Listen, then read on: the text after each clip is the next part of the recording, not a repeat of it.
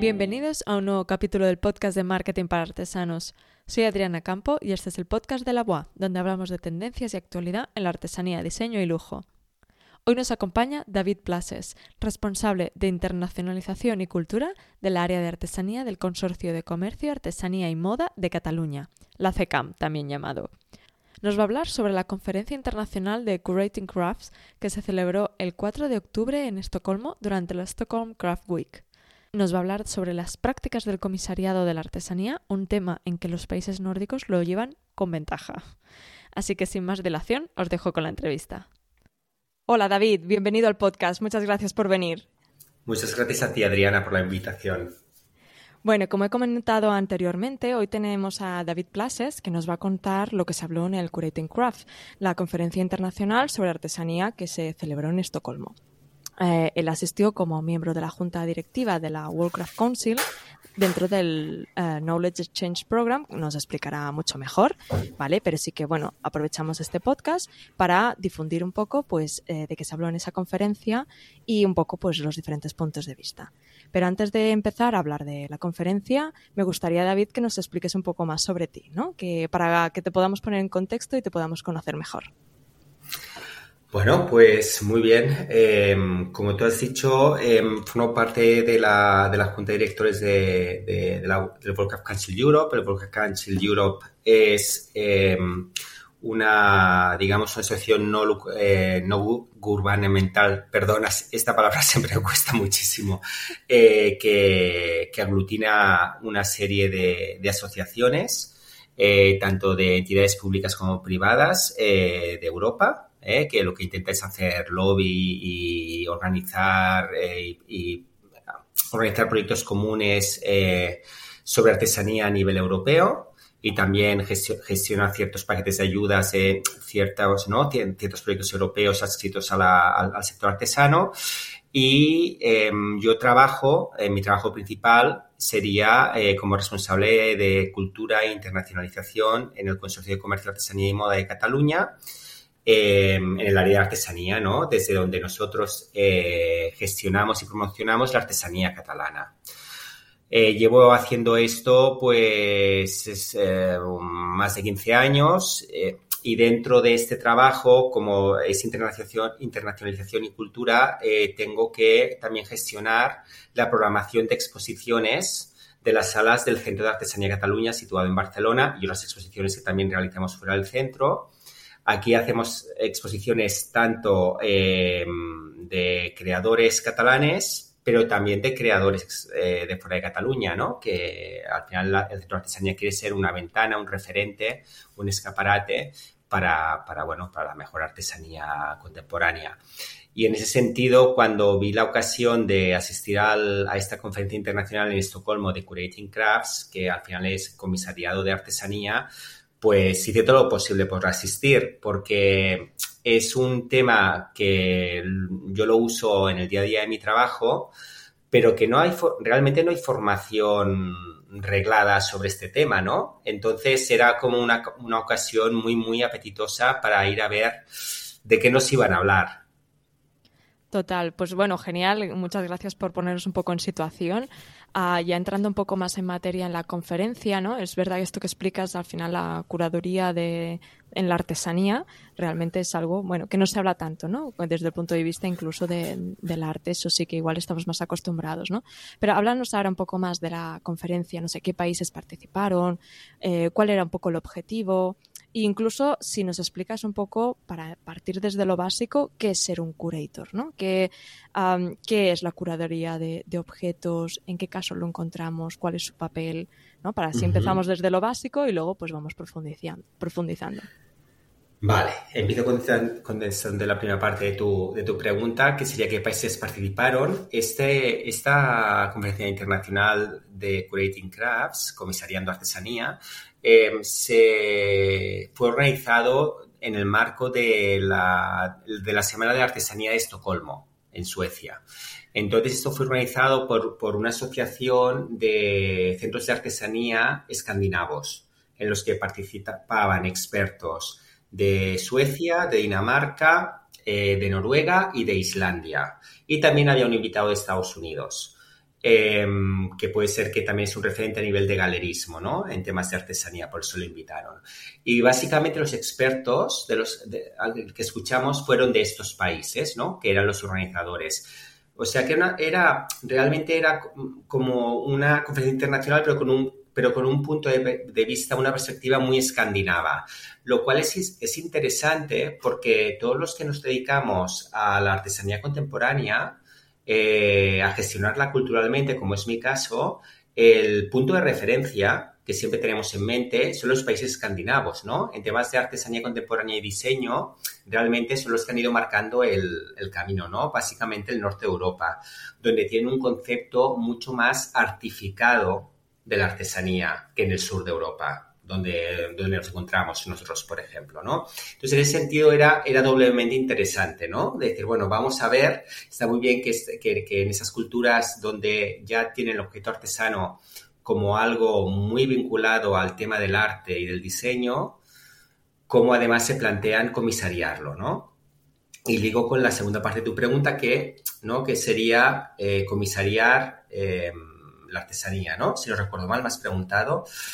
A ver, al final comisariar o, en catalán decimos curar, ¿no? O en inglés eh, to curate, eh, significa tener cura, tener cuidado, em, cuidar algo, ¿no? Em, de alguna manera el, el, curator o el comisario sería la persona que hace de mediador entre el creador y el público. Intentando crear un relato, intentando mostrar eh, el trabajo artístico, artesano, de diseño, de, lo que quieras, ¿eh? Literario también podría ser, ¿por qué no? Em, cualquier, cualquier disciplina creativa necesita algún mediador que explique a la sociedad eh, cómo, cómo, trabaja ese, ese, creador, las motivaciones el relato que tiene detrás, em, todos los referentes o, bueno, al final es una persona que realiza este trabajo de investigación sobre la obra artística para poder digerirla y transcribirla en el lenguaje de la sociedad actual, ¿no? ¿Y en qué em, espacios podemos encontrar, ¿no? Eh, ¿En museos, exposiciones? Em, sí, ¿Va de cara al público general? ¿Va también a compradores? Para, visualizar en qué espacios eh, mm, se está haciendo esta práctica. ¿no? Mira, la, práctica de comisariado es tradicionalmente se ha dado siempre en museos, en exposiciones museísticas, ¿no? Fueron las primeras en, incorporar esta figura del comisario. Eh, pero después se ha ido añadiendo también a galerías o a colecciones editoriales o a salas de exposiciones que no son museos. Por ejemplo, nosotros aquí en el Centro de Artesanía en Barcelona tenemos salas de exposiciones con una programación estable, eh, pero no somos un museo. Nuestra, nuestro, objetivo no es eh, conservar una colección para que pase a las, a las siguientes generaciones. ¿no? Nuestro, nuestro objetivo, como te he dicho, es promocionar la artesanía catalana en nuestro caso.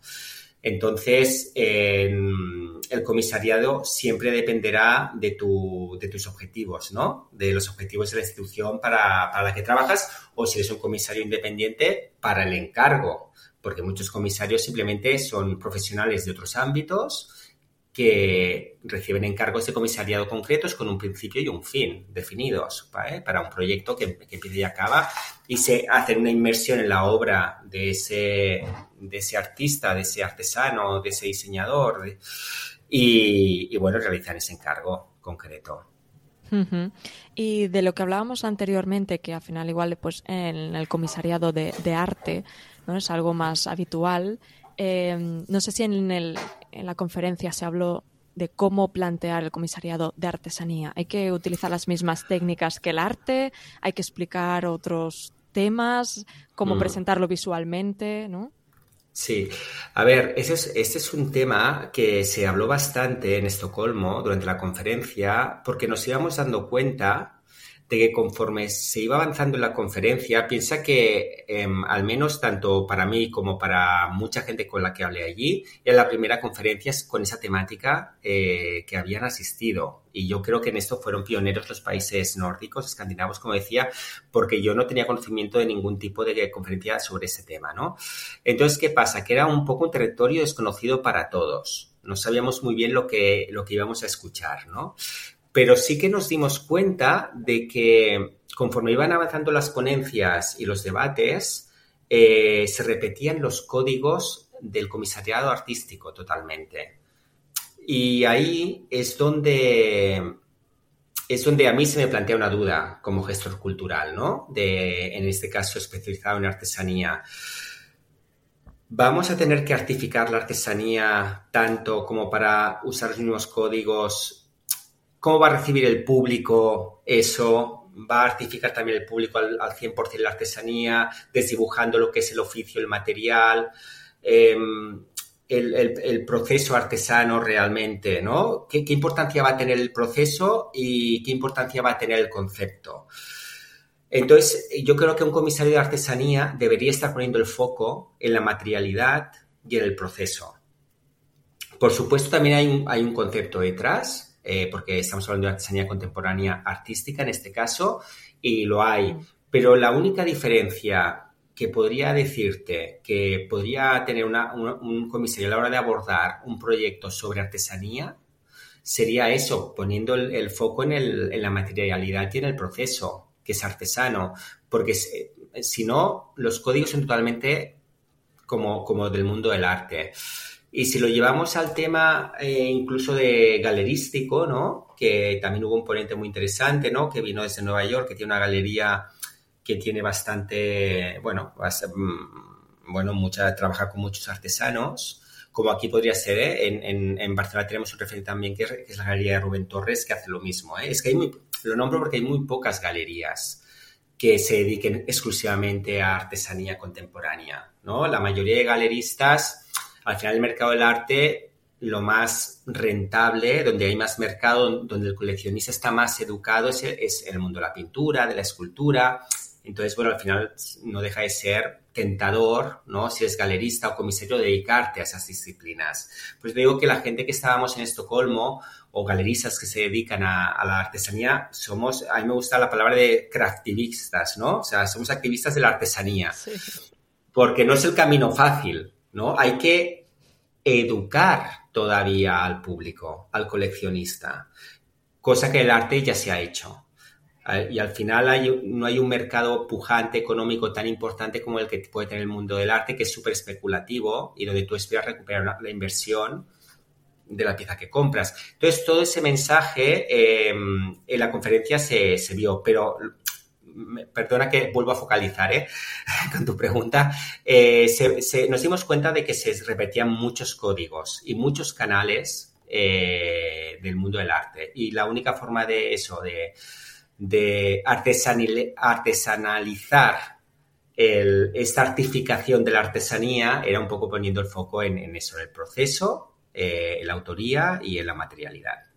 Porque ahora que comentabas que se repetían mucho los códigos de arte, me imagino que es más por el storytelling, ¿no? Y, por eso comentas que en este caso es interesante hablar de, la materia y de, y de, la técnica, ¿no? Para quedarnos así, para entender qué códigos eran esos para... Sí, exacto. Al final, eh, en la artesanía eh, suele estar relacionada más con materiales más, más nobles o más naturales, ¿vale? Que son modificados a mano a través de una habilidad eh, de una alta precisión que un artista no tiene por qué tener. Normalmente un artista a lo mejor pues se encarga o tiene una idea, desarrolla un storytelling, un concepto y, trabaja con colaboradores y tal, no sé, o hace una performance, o... pero un artesano al final tiene que saber hacer las cosas por sí mismo, tiene que dominar la técnica, tiene que tener unas habilidades muy desarrolladas y, eso se tiene que poner en valor. Entonces yo creo que, como decía, el comisario de artesanía debería focalizar sobre todo en eso, sin dejar todo lo demás, ¿eh? porque estamos hablando de piezas muchas veces que son artísticas y que, y que son piezas únicas. Pero si quieres ir por el lado de la artesanía, tendrías que focalizar en eso. Es lo único que nos diferencia realmente. De esto último que has explicado, me, bueno, me han surgido como varias eh, cuestiones, ¿no? Una es, mm, igual nos encontramos ante un nuevo, perfil de, comisario, ¿no? Igual lo que ha funcionado hasta ahora, igual ya no podemos aprovechar, pero sí que igual se requieren unas habilidades o, bueno, un conocimiento de, la materia, de, la, artesanía, que igual, pues desde el punto de vista antes artístico, pues ya no es suficiente.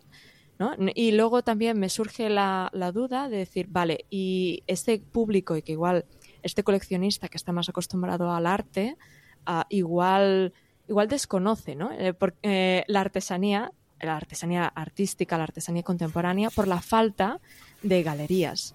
Ah, nos encontramos que igual hay que cambiar el formato de comisariado para llegar a públicos que igual hasta ahora mm, con el sistema tradicional igual no nos funcionaban. Eh, puede que haya igual algo que podamos cambiar en el comisariado para llegar a, estos otros públicos, igual con posibles compradores de, artesanía. Igual hacer, no sé, mm. colaboraciones, sacar eh, las típicas exposiciones, igual pues colaborar con, marcas, colaborar con festivales de música, no sé. ¿eh? Eh, no sé si se habló de, igual, al final, este nuevo perfil, este nuevo material o objetos, igual requieren espacios distintos. Sí, en ese sentido nosotros, por ejemplo, desde el Consorcio de Comercio, de Comercio Artesanía y Moda de Cataluña, hemos, hemos inaugurado este año por primera vez, eh, a finales de septiembre, tuvo la primera edición de la Feria Contemporánea. Es la primera feria de eh, alta artesanía o artesanía artística contemporánea, como lo quieras llamar, que, se celebra en el sur de Europa, por ejemplo. Ya hay algunas ferias referentes eh, más en, el norte de Europa que, han ido funcionando, ¿no? Como puede ser Colet, puede ser em, Revelación, o, pero aquí en el sur de Europa nos faltaba algo así, por ejemplo, es lo que te hablaba, esa diferencia de la percepción también del público, ¿no? Nosotros em, quisimos impulsar esta feria teniendo en cuenta que teníamos un público potencial que también había de alguna manera que ofrecerle este canal con el que conectar con estos nuevos objetos, ¿no? Em, también hay que tener en cuenta que hay un perfil nuevo de creativos, no solo de, coleccionistas o consumidores. Em, los, los, es decir, los artistas ya no, ya no son iguales que los del siglo XIX, ¿no? Em, cuando, por ejemplo, aquí en Cataluña tuvimos la, explosión del, modernismo, de todos los oficios aplicados a arquitectura, ¿no? que, todavía seguimos viviendo de rentas de, muchas de estas, artes aplicadas. Pero, pero sí que es verdad que cuando tú haces un análisis en las escuelas de arte y diseño, los itinerarios formativos y académicos actuales permiten que los estudiantes vayan saltando de una disciplina a otra fácilmente. Y te encuentras a gente con formación académica artística que mm. acaba haciendo cerámica, por ejemplo, ¿no? O que acaba haciendo luego un ciclo de joyería. Y toda esta gente muchas veces no sabe em, cómo definirse. Sí. ¿No? Siempre y Sí, es que es verdad. Y entonces no sabes si tienen que ir a hablar con un museo o con una galería o con una sala de exposiciones eh, X, ¿no? Especializada en, en, la disciplina que sea, o si ir a una feria como contemporánea o ir a una feria como arco. Hmm. Eh, entonces, claro, también esta multidisciplinaridad del, del creador eh, lo, que, lo que le da es esta transversalidad y, y esta, bueno, un día, ¿por qué no? Puede tener un proyecto más artesano, un día puede tener un proyecto más artístico eh, y moverse cómodamente entre los dos mundos. Es que están realmente muy conectados. Hmm.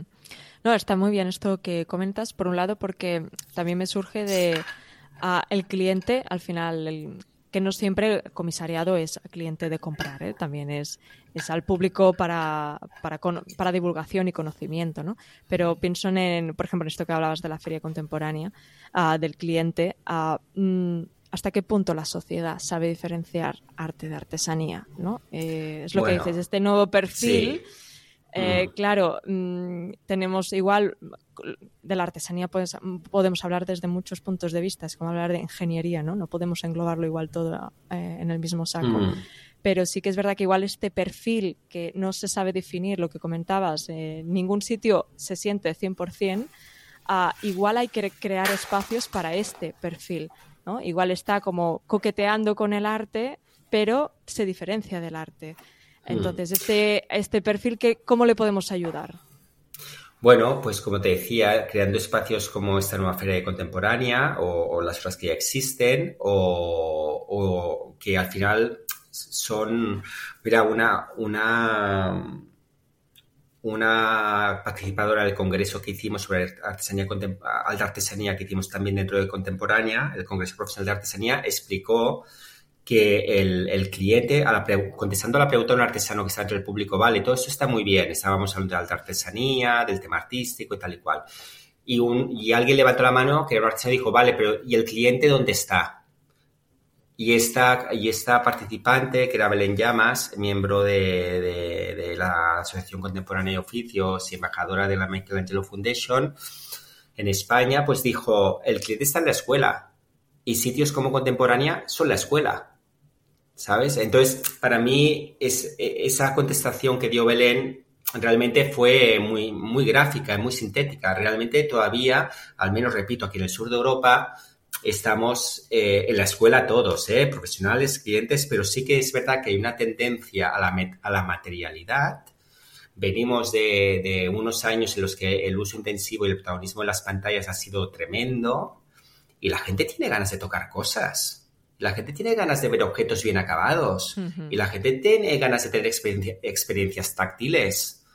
Y de y en ese sentido la artesanía te da todo esto. Te da todo eso que es una experiencia en muchos casos artística ¿no? y de y cultural y de la artesanía al final tiene un acervo y un pozo ahí de muchísimas cosas porque normalmente, como decíamos, se trabaja con materiales nobles, son, son técnicas muchas veces ancestrales, aunque actualizadas, por supuesto, y también pueden haber unos materiales, pero al final sí que tiene todo ese pozo cultural y muchas veces de identidad del lugar, ¿no? Fíjate que cuando viajamos, casi todo el mundo, lo que llamamos vulgarmente el souvenir, suele acabar siendo algo artesano, de más o menos calidad, pero algo artesano, ¿no? Entonces, todo eso la artesanía te lo da.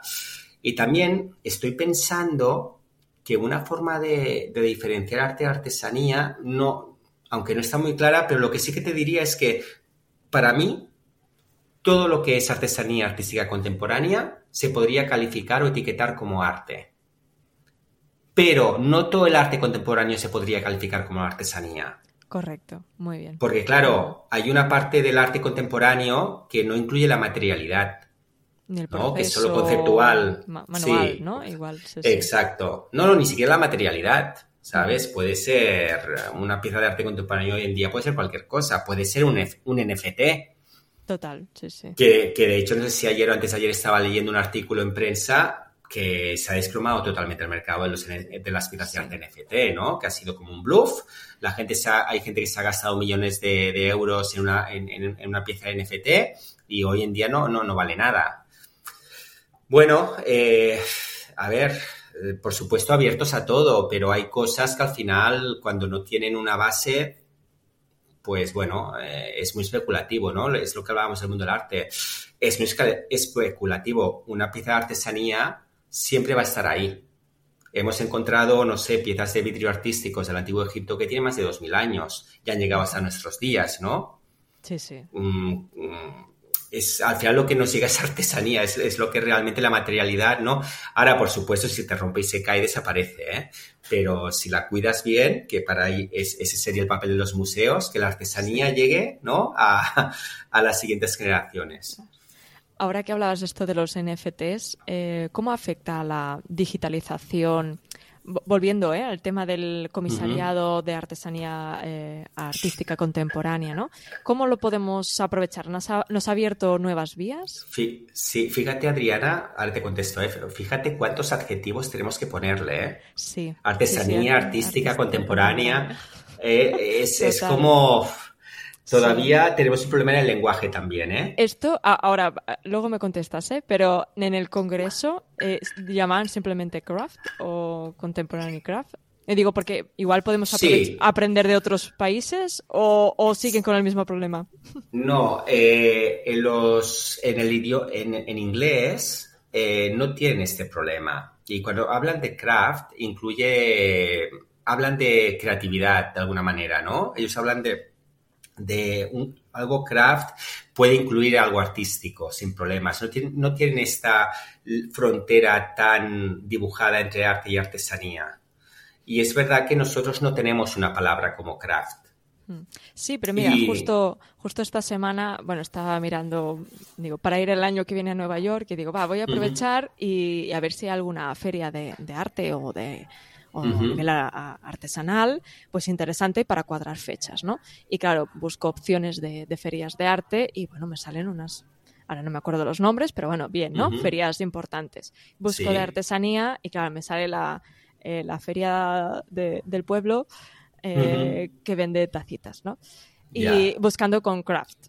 Y digo, y claro, tenía que poner eh, artistic craft, y ya demasiados adjetivos para encontrar. Y digo, no, es que quiero un. Hay una feria tipo contemporánea en, Nueva York, ¿no? Y aprovechar. y, y, bueno, y, me encontré que no, o sea, no encontré con el craft. Tuve que buscarlo con el art. Con el arte, ya. Bueno, que igual, sí, que seguramente que el craft eh, está mejor visto, o bueno, o aprovecha eh, lo que acabas de decir, pero aún, aún igual estamos todos un poco igual. También hay un, bueno, eso se liga con lo que hablábamos antes de que, de pasó, lo que pasó en la conferencia de Estocolmo, ¿no? Que, que al final te das cuenta que, que, realmente estaban artificando totalmente la artesanía para poder hablar de, de comisariado, ¿no? Eh, pero aún así hay un fenómeno lingüístico interesante que no sé si te habrás dado cuenta. Yo a veces, bueno, analizando las cosas te das cuenta de que a veces los, los que no tenemos el inglés como primera lengua, eh, le damos acepciones a, palabras en inglés que para un inglés nativo no las tiene. Sí. ¿No? Entonces, a lo mejor para nosotros, cuando hablamos de craft eh, en Europa, en países nórdicos o aquí o tal, para eso ya incluye todo el tema artístico, pero a lo mejor vas a, un, a uno de Nueva York que es, es, mm. es, su inglés nativo y no, para ellos craft es craft y arte es Manualidades, claro, me salía como manualidades. Ya. como... Pero bueno, es verdad que igual para nosotros un craft estamos como elevando. Sí. Eh, ¿no? Que, que, sí que suele pasar que cuando decimos las cosas en inglés parecen más importantes. Pero bueno, al menos si esto nos permite un poco em, diferenciar, que es eso, que totalmente eh, la, artesanía ah, tradicional tiene que seguir existiendo y tiene que seguir, eh, pero, pero también es eso, hay nuevos perfiles que necesitan nuevos mm. espacios, ¿no? Correcto. El de la artesanía tradicional yo creo que está, está definido y está claro desde hace mucho tiempo, mm. ¿eh? Y tiene, y tiene su lugar. Y de hecho también se puede comisariar la artesanía tradicional. ¿Por qué no? No solo tiene que ser la artesanía artística, ¿no? Tú podrías plantear una exposición de artesanía folclórica incluso, si quieres, ¿no? Sí, sí, sí. Quiero decir, al final el comisariado es una intención, es una organización de la información eh, y puesta a servicio de, enviar un mensaje, ¿no? al, espectador que, que, va a esa exposición. Pues eso lo puedes hacer con cualquier disciplina realmente. Tú podrías comisariar casi cualquier cosa. Sí, porque al final es lo que dices, ¿no? Bajo un objetivo, un mm. objetivo puede ser eh, mezclar diferentes disciplinas, ¿no? Al final, sí, el objetivo eh, lo, permite, ¿no? Pero bueno, volviendo un poco a la, a la pregunta de antes, lo, el tema de la digitalización. Sí. Em, no sé, surgen nuevos, no digo, por, no sé si en el Congreso esto se habló, eh, surgen nuevos espacios a veces digitales, de galerías digitales, mm. o se está perdiendo, claro, la digitalización nos permite llegar a mucha gente, pero perdemos la, materialidad, ¿no? Claro. Eh, es que el tema, el claro, sí que se habló brevemente, pero se llegó a la conclusión de que al menos los, panelistas que estaban allí, que estaban, que tienen experiencia en comisariado de artesanía, no estaban apostando por lo digital más allá de la comunicación. Es decir, eh, toda la revolución digital está siendo muy útil para que, para que pequeños creadores, pequeñas empresas que promocionan pues, pequeñas galerías o eh, puedan llegar a mucho público a través de redes sociales o ¿vale? Pero no apuestan realmente con em, la digitalización como un método importante ni de, ni de producción ni tampoco de venta, porque al final es lo que hablábamos, la gente cuando busca artesanía lo que necesita es tocar es tocar la, materialidad. Al final sí que, sí que hay grandes webs tipo Etsy o tal que hacen venta y ahí puedes encontrar de todo, desde la cosa más manualidad hasta la cosa con la intención más artística. Pero realmente para mí no es su lugar. A ver, me parece bien que la gente lo haga, cada uno es libre y tal, pero si tú vas en serio con, con el tema del comisariado de tu obra, lo que tienes que es ir a una galería o, o a montar una exposición porque lo, digital no sirve para todo. Y, sí que hay algunos casos de galerías digitales, ¿no? O que digitalizan su catálogo, pero para artesanía contemporánea, sinceramente, no lo veo.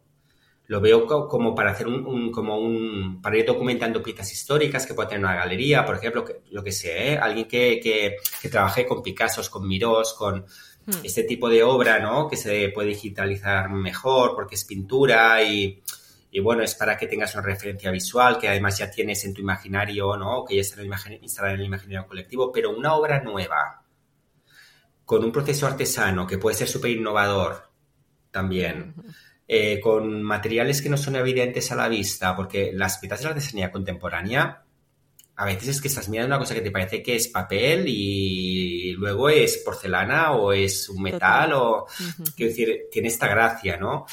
Entonces, que yo sepa, no existe ninguna web súper especializada que esté resolviendo esta necesidad de manera efectiva. Eh, y, tanto los galeristas que hablaron como los comisarios independientes eh, que, hablaron, que trabajaban por encargo, no, no, apostaban por los canales digitales más allá de, ya te digo, eh, de, tener un, Instagram potente o cosas de estas. Y ahora dándole la vuelta, un comisario cómo llega para hacer la selección de, artistas, ¿no? Eh, por ejemplo, ¿no? Vosotros desde la CECAM, cuando hacéis las exposiciones, eh, hacéis una búsqueda activa. Mm, ¿Cómo, un artesano, igual de este punto de vista más contemporáneo, puede ser encontrado? ¿no? ¿O qué, recomendaciones podría, lo que decías, igual la digitalización no como para la galería o para la exposición, pero sí para ser encontrado para una galería o para una exposición, o búsqueda, o sea, o que los artesanos eh, llamen a la puerta, mm, bien emails, hola, hago cosas, este es mi portafolio, o ¿qué, podríamos recomendarles en esto? Mira, de ese tema también se habló y, yo coincido totalmente ¿eh? por mi experiencia ¿eh? Eh, como responsable de, las salas de exposiciones aquí de Artesanía Cataluña. Em, a ver, al final los creativos lo que tienen que intentar es estar visibles. Que si alguien busca algo parecido a lo que ellos hacen, que ellos salgan en las primeras posiciones, digamos. ¿Sabes? Hablando, llevándomelo al lenguaje digital, ¿eh? Eh, si, yo si, yo hago una búsqueda, ah, imagínate que yo como comisario estoy queriendo hacer una exposición sobre, por un ejemplo muy, ¿no? muy, muy, muy llano, sobre cerámica contemporánea, eh, no sé, y el lema es mm, cerámica roja. Me lo invento por poner un, término. pues si tú tienes una colección como ceramista de cerámica roja, tienes que asegurarte de que si alguien busca eso en internet, te va a encontrar a ti. Además de encontrar todo lo demás, pero a ti también te va a encontrar. Entonces es un trabajo que tienen que hacer eh, los artesanos o los artistas por su cuenta, ¿no? Y, el trabajo del comisario, por supuesto, es saber buscar.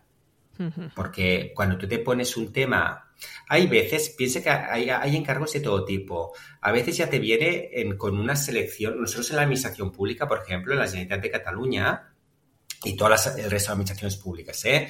Eh, por norma, suelen hacer Em, convocatorias abiertas. Intentan que sean procesos lo más participativos y lo más transparentes posibles y lo más accesibles para todo el mundo. Entonces, se hace una convocatoria abierta, se invita a la gente a participar y tal. Y entonces aquí el comisario lo que hace es seleccionar dentro de lo que ya se ha presentado, ¿no? Eh, dentro de esa convocatoria. Por ejemplo, te han presentado 200 y tú solo quieres a 10. Bueno, pero, pero al menos esos 200 han tenido la oportunidad demostrar lo que hacen y dentro de si encaja con la idea comisarial que, está ejecutando el comisario, pues, pues seleccionará en base a eso.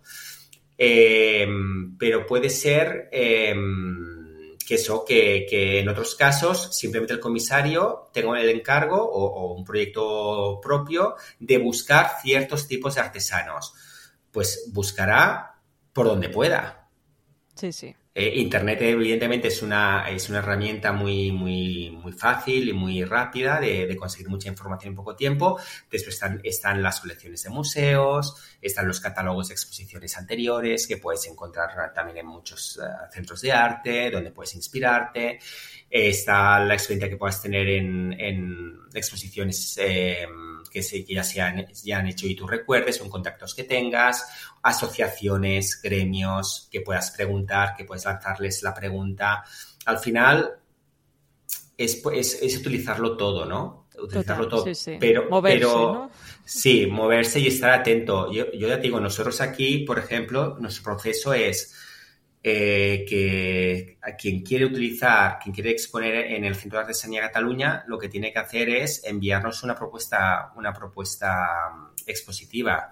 Esa propuesta expositiva se le presenta a una comisión cultural, que es un comité de expertos que reunimos una vez al año, eh, que suelen ser entre 5 y 6 personas de diferentes ámbitos de, la artesanía, del arte, del diseño, de la arquitectura y en general de la cultura, y ellos deciden qué, o sea, qué, qué propuestas ejecutivas tienen la calidad o van en la, línea editorial de estas salas exposiciones, ¿no? Alineadas con los objetivos del, centro. Y entonces, pues a los que se les aceptan se les comunica y se les propone una fecha y a los que no, pues se les da un argumento de por qué no y se les invita a mejorar el proyecto y a volver a presentarlo para la siguiente convocatoria. Es decir, que así se va construyendo también el relato del propio centro de artesanía en este caso. Claro. ¿no? Y cada galerista, si su. Eh, nosotros porque lo que nuestro objetivo es promocionar, dar a conocer, eh, hacer divulgación, pero a lo mejor un galerista, su propuesta es más, o sea, vender. ¿Sabes? Entonces, porque es un negocio. Entonces, su punto de vista y, su criterio de selección va a ser totalmente distinto. El, el comisariado de su espacio va a ser totalmente distinto. él va a buscar artistas que sean capaces de producir cosas que el cliente pueda demandar, va con los que les sea fácil de trabajar. A mí me hizo mucha gracia, había una galerista de Dinamarca que era súper clara hablando, ¿no? Llevaba como, como 30 años con su galería especializada en artesanía. Yo le decía, ella lo decía, dice, yo solo trabajo con la gente que me gusta, que me cae bien. Claro. Dice, yo, yo, yo no voy a estar perdiendo mi tiempo con gente. dice, el mundo de los artistas, de los creativos es muy complicado. Dice, ¿sabes? Dice, yo no quiero trabajar con gente que, me cae mal o que no está de acuerdo con, con cómo es mi galería y hago lo que quiero. ¿no? Y en cambio había el, punto de vista de alguien que dirigía un centro de artesanía y decía, no, es que yo, claro, yo funciono con, con presupuesto público, mi objetivo no es vender, sino que es promocionar. Entonces, claro, el punto de vista es totalmente distinto, el punto de partida es otro y el comisariado, por lo tanto, también es otro. Claro. No, no, persigue, persigue, otras, otros objetivos. No, está muy bien esto que has explicado porque es eso, ¿no? De, también desde el punto de vista de los creativos, pensar yo dónde quiero estar, entonces me tengo que adaptar o conocer las necesidades, ¿no? De, si digo si quiero igual estar en una galería internacional bueno pues igual tengo que mm, tener en cuenta hmm. otros procesos o que, o que van a mm, seleccionar o no mi pieza utilizando otros criterios, ¿no? Claro, y, otra, y otra cosa que también se habló mucho, que es muy curiosa, es el, tema de los prescriptores, ¿no? Hmm. Es decir, eh, tú eres un artesano, haces una obra, ¿vale? Con intención más artística o menos artística, pero bueno, haces una obra creativa. ¿Y dónde quieres estar? ¿no? Lo que tú decías, ¿quieres estar en, una feria de pueblo vendiendo tu obra? ¿Quieres estar en una tienda de una ciudad mm, de decoración? ¿Quieres estar en una galería de arte? Eh, enfocado coleccionista? ¿O quieres estar en la sala de en la vitrina de un museo? Donde, donde ya, alguien haya decidido que tu pieza merece pasar a las siguientes generaciones, ¿no? Y que tiene y que ha creado un punto de inflexión en su disciplina por algún motivo y que les y que les y que les encaja en el discurso de la colección del museo para, para lo suficiente como para, para adquirirla. Claro, son circuitos muy distintos. Total. Entonces, em, ahí también hay un comisariado del propio, del propio artesano, ¿no? De, de, dónde quiere estar. Pero todos esos prescriptores, desde el señor del ayuntamiento del pueblo que escoge tu obra para que esté allí, al señor de la tienda de interiorismo que, o señora que, que, te, eso, que, te decide coger como proveedor porque tiene un clientes que quieren decorar sus pisos y les va bien lo que tú haces, hasta el galerista que ve un potencial comercial para sus clientes o el, o el conservador de un museo, toda esa gente también está comisariando. Alguna, está, está añadiendo, eh, ¿me entiendes? Contenido también a al significado de, esa obra artesana. Y son canales y plazas muy distintas. Sí, y, eso a, veces hace que no, no, puedas estar en todas, o que la comunicación de una cosa a otra pues va a requerir, igual para estar en un museo, pues mucha inversión eh, internacional para que sea reconocido mundialmente, ¿no? Bueno, o un golpe de suerte a veces, ¿eh? sí, sí, sí, hay muchos, sí, sí. esto no, no, hay una, una eh, nada que vaya que funcione al 100% porque si no todo el mundo lo haría y ya está, ¿no? Sí. pero, pero bueno, está muy bien esta reflexión porque porque es eso, comisarias tú también, de decir, vale, desde el punto de vista de creativo, yo dónde quiero estar, entonces voy a tener que aprender y, y aplicar también. Y bueno, a veces, aunque quieras estar, es muy difícil, ¿no? Estar en un museo. Eso, esto es lo que querría todo el mundo, pero... claro, lo que está claro es que la artesanía puede estar en todos estos sitios, porque es una disciplina transversal. Y te, y te permite, al final, te permite eh, poder hacer desde la obra más funcional hasta la obra más artística, ¿no? Y ahí parte de su problema también es ese. Por eso cuesta tanto definirla. Y por eso también cuesta tanto que cuaje la idea de la artesanía artística. En cambio, el arte lo tiene muy claro. El arte es arte, punto. Ya está. Ya está. Pieza única, con un valor elevado, con, con, un, con un, pensamiento también elevado.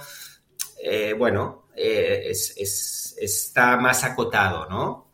Entonces, bueno, eh, ahí estamos intentando de alguna manera que, que, que la artesanía que lo desea se pueda artificar. Porque al final como dijo alguien también, un participante que estaba entre el público del, congreso, ¿no? De, la conferencia internacional, decía, mira, yo soy ceramista, dice, pero... Y comercializo mis obras como puedo, pero yo me doy cuenta de que mis amigas que estudiaron Bellas Artes y hacen cerámica usan canales totalmente distintos al mío y en muchos casos les va mucho mejor porque yo trabajo muchas horas y vendo unos precios muy asequibles ¿no? Y, quizás ellas sí que tienen un proceso creativo quizás más, más, más complejo, más largo que el mío, pero cuando venden una obra quizás pueden vivir seis meses.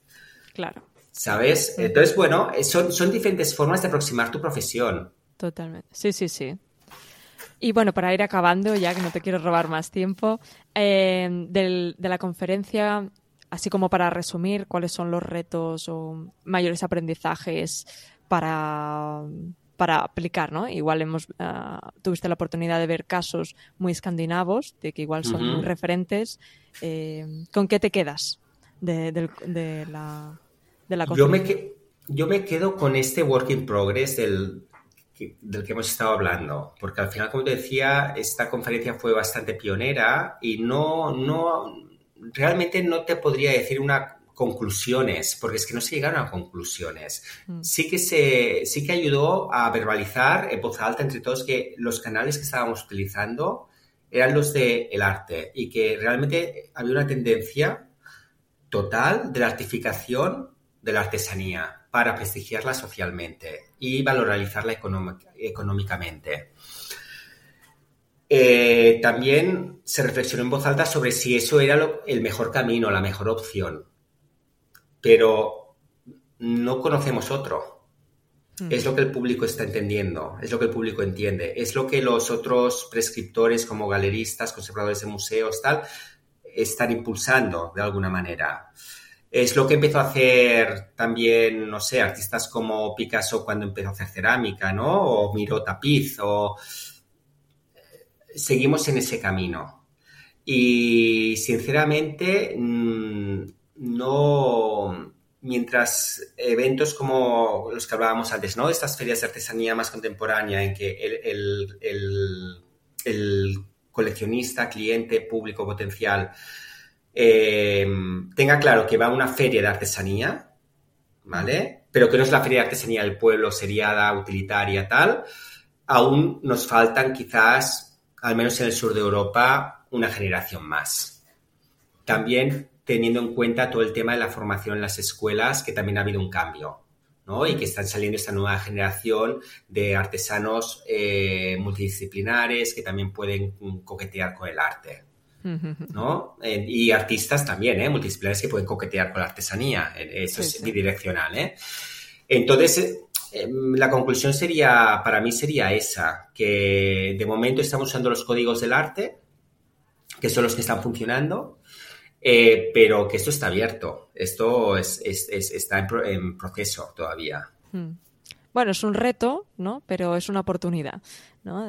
También quien empiece a hacer algo un poco distinto, ¿no? Es como lo de la feria contemporánea, pues bueno, esto también tendrá una repercusión positiva, que igual de galerías de arte mm, hoy en día es muy difícil, mm, no sé, que se hablen de ti, porque igual hay muchas, ¿no? Pero igual esas excusas de espacios donde se está poniendo en valor esta alta artesanía XX, lo que digamos, de la mm. artesanía, bueno, es, es, eso, es un reto, pero bueno, una oportunidad de, algo nuevo.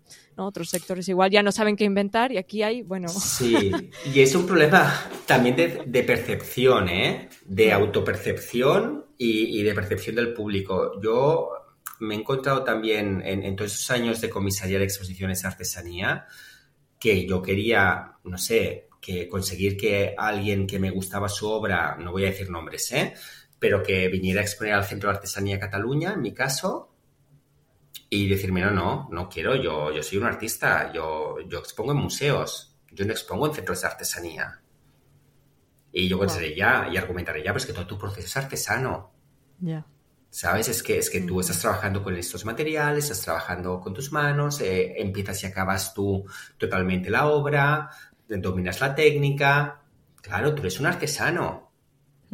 Y dice, no, no, yo soy un artista. Y entramos en este debate, ¿no?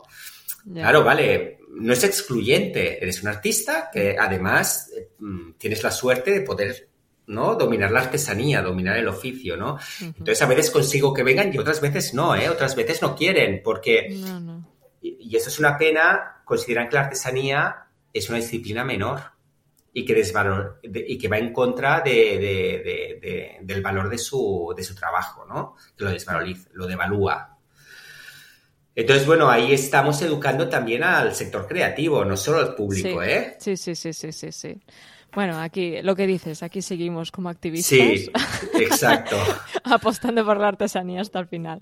Bueno, y ya para acabar muy rápido, uh, el año que viene, desde la, desde la CC Camp, vais a ser huéspedes de la Asamblea General de la World Craft Council Europe y de la Conferencia Internacional de 2024. Bueno, desde aquí enhorabuena. Y Gracias. Así, muy, muy brevemente, eh, ¿qué, ¿en qué va a consistir? O igual aún esto es pronto y no podéis eh, explicarnos nada.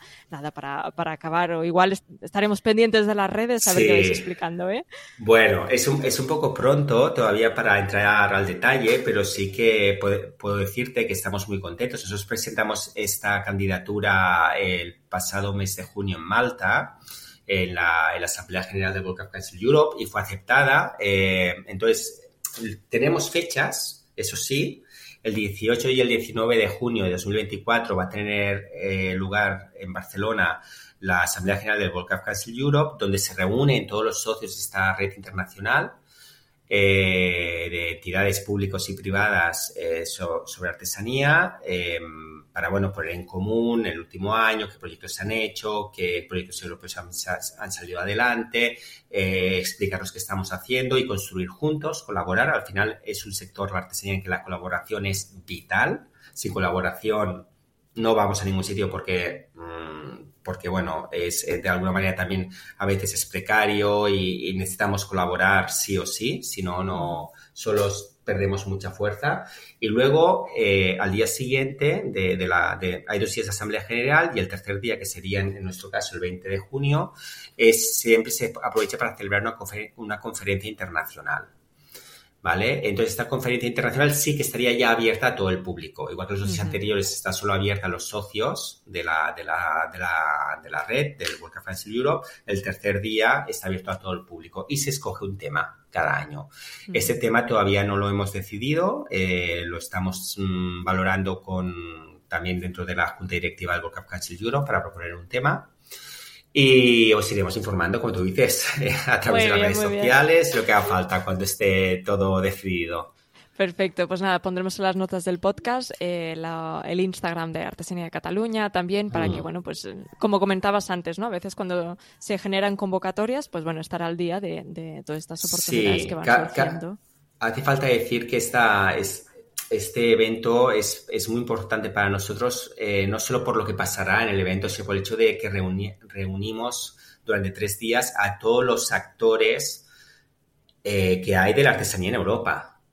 ¿Vale? Entonces es muy importante, es una buena oportunidad para nosotros para explicar también lo que hacemos aquí. Eh, incluiremos actividades paralelas en las que les, llevaremos a talleres, les llevaremos a zonas ¿no? de donde hay una concentración de artesanos importantes, explicar nuestra artesanía también a, estos bueno, a estos players, digamos, internacionales que pueden también ayudar a impulsar nuestros proyectos locales. ¿eh? Sí, sí, al final la, colaboración, como dices, e, es, clave y bueno, pues esto será una gran oportunidad. Y bueno, sí, sí, se os gira trabajo. Sí. pues nada, muchas Claro que sí, no, no, con mucha ilusión. Pues nada, muchísimas gracias por tu tiempo, David, por habernos explicado todo sobre la conferencia y haber tenido este pequeño espacio para debatir y hablar de la artesanía que tanto nos gusta. Y, bueno, y ojalá haya otras oportunidades para seguir hablando. Así que nada, muchas gracias, David. Gracias a ti, Adriana, por, por la oportunidad. gracias. Un abrazo. Adiós. Espero que te haya gustado la entrevista de hoy. Suscríbete al podcast para no perderte los próximos capítulos. Puedes seguirnos en Spotify, Evox y Apple Podcast. Y recuerda darte de alta en nuestro newsletter para recibir todo el contenido que compartimos. Puedes hacerlo en www.laboa.com barra newsletter. Y si tienes dudas de cómo enfocar la estrategia de tu negocio, somos una consultoría de marketing para empresas donde la artesanía y el diseño son la esencia de su marca. Y antes de que te vayas, muchísimas gracias por haber llegado hasta aquí y te estaré eternamente agradecida por suscribirte a este podcast, comentarlo e incluso valorarlo. Gracias y nos escuchamos en el próximo capítulo.